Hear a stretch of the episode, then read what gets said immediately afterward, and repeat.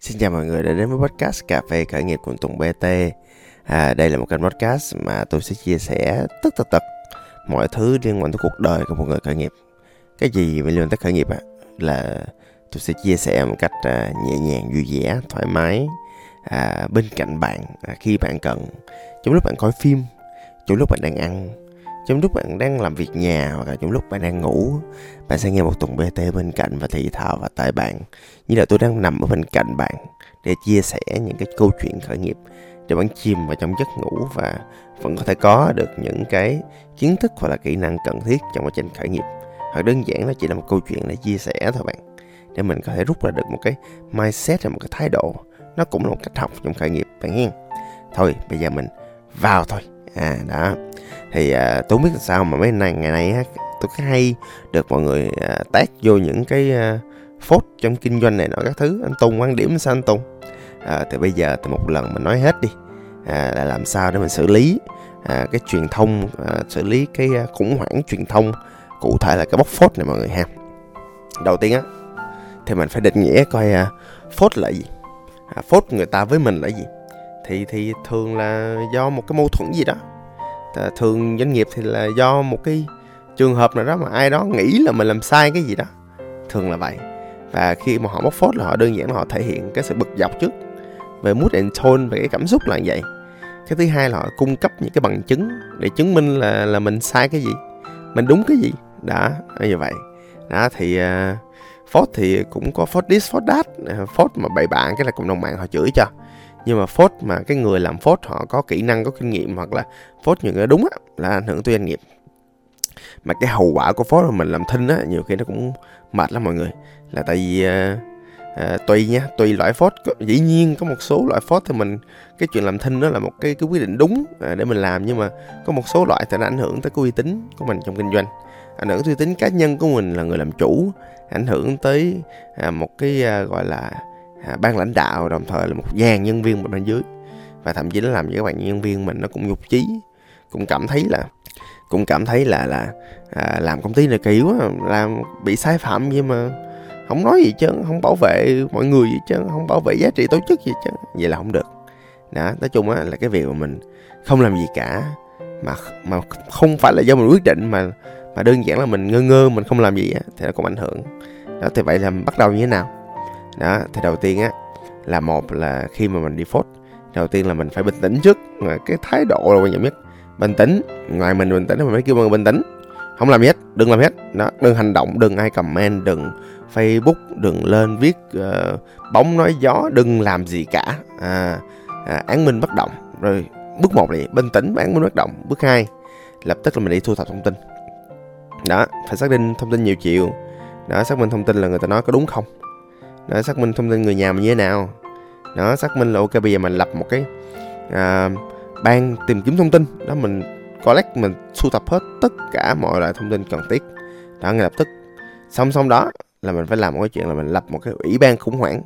Đó giống như t- công ty tôi ấy, là cũng có vài người là cũng như đó người là hay xử lý những khủng hoảng này nọ các thứ.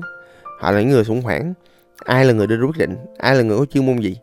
Và cách làm như thế nào? Đó mình phải thường xuyên như vậy và sau khi là ban khủng hoảng đó thì dựa trên những cái thông tin mà mình có được dựa trên những cái uh, team những người mình có thì bắt đầu bước thứ ba là bắt đầu mình lập một cái kế hoạch xử lý khủng hoảng hoặc là một cái chiến lược xử lý khủng hoảng. À cái chiến lược này á, thì nó có nhiều cách ha. À, thì bây giờ thời đại bây giờ á, là một thời đại mà bây giờ mọi thứ nó cũng cần đối chất cũng cần minh bạch cho nên á là thỉnh thoảng thì mình có thể lựa chọn là im lặng. À, thỉnh thoảng thì mình phải lập tức mình mình mình đáp trả liền những cái thông tin mà người ta nói mình là bị sai. Đó và nhớ nha bạn nhớ nha bạn. Một trong những thứ quan trọng trong giai đoạn này á là mình phải chân thành mình phải thật thà. Đó đừng có ví dụ như là ngay trong lúc thời điểm mà tôi đăng lên cái podcast này á ở trên Đà Lạt có một cái quán họ cứ phút qua phút lại mà tôi thấy ai cũng sai hết trơn ai cũng đưa những thông tin mà nó không đúng hết trơn trời mà như vậy thì nó gây rối lắm. À, nó gây rối cho khách của bên đó nó gây rối cho nhân viên à, cái bên quán cà phê. Và nó cũng gây rối cho cái hình ảnh của cái người mà tiktoker food reviewer này nọ nữa. Đó, cũng cũng mệt. Đó. trong giai đoạn này á là mình phải chân thành mình phải cụ thể đưa data càng đúng càng tốt. Và trong giai đoạn này cũng quan trọng nữa là mình bắt đầu á nếu được á thì ví dụ nếu mà cái phốt đó nó ảnh hưởng thực sự đến kinh doanh hoặc ảnh hưởng thực sự đến cá nhân á thì đến thời điểm này á, thì mình nên lập vi bằng nha các bạn. À, mình nên đụng pháp luật đó tức là mình nên lập vi bằng những comment những cái status theo luật an ninh mạng á. Thì một người mà họ xúc phạm mình á à, họ có thể bị phạt à, tới một tỷ lên tới một tỷ hoặc là bảy năm tù á. Cho nên á là à, thường là mình nên lập vi bằng để có gì mình à, lỡ bên kia mà họ có kiện mình luôn á thì thì mình cũng kiểu giống như là mình cũng đã thủ sẵn trước rồi. Hoặc là đơn giản là những cái status những cái lời tuyên bố chính thức á mình up lên.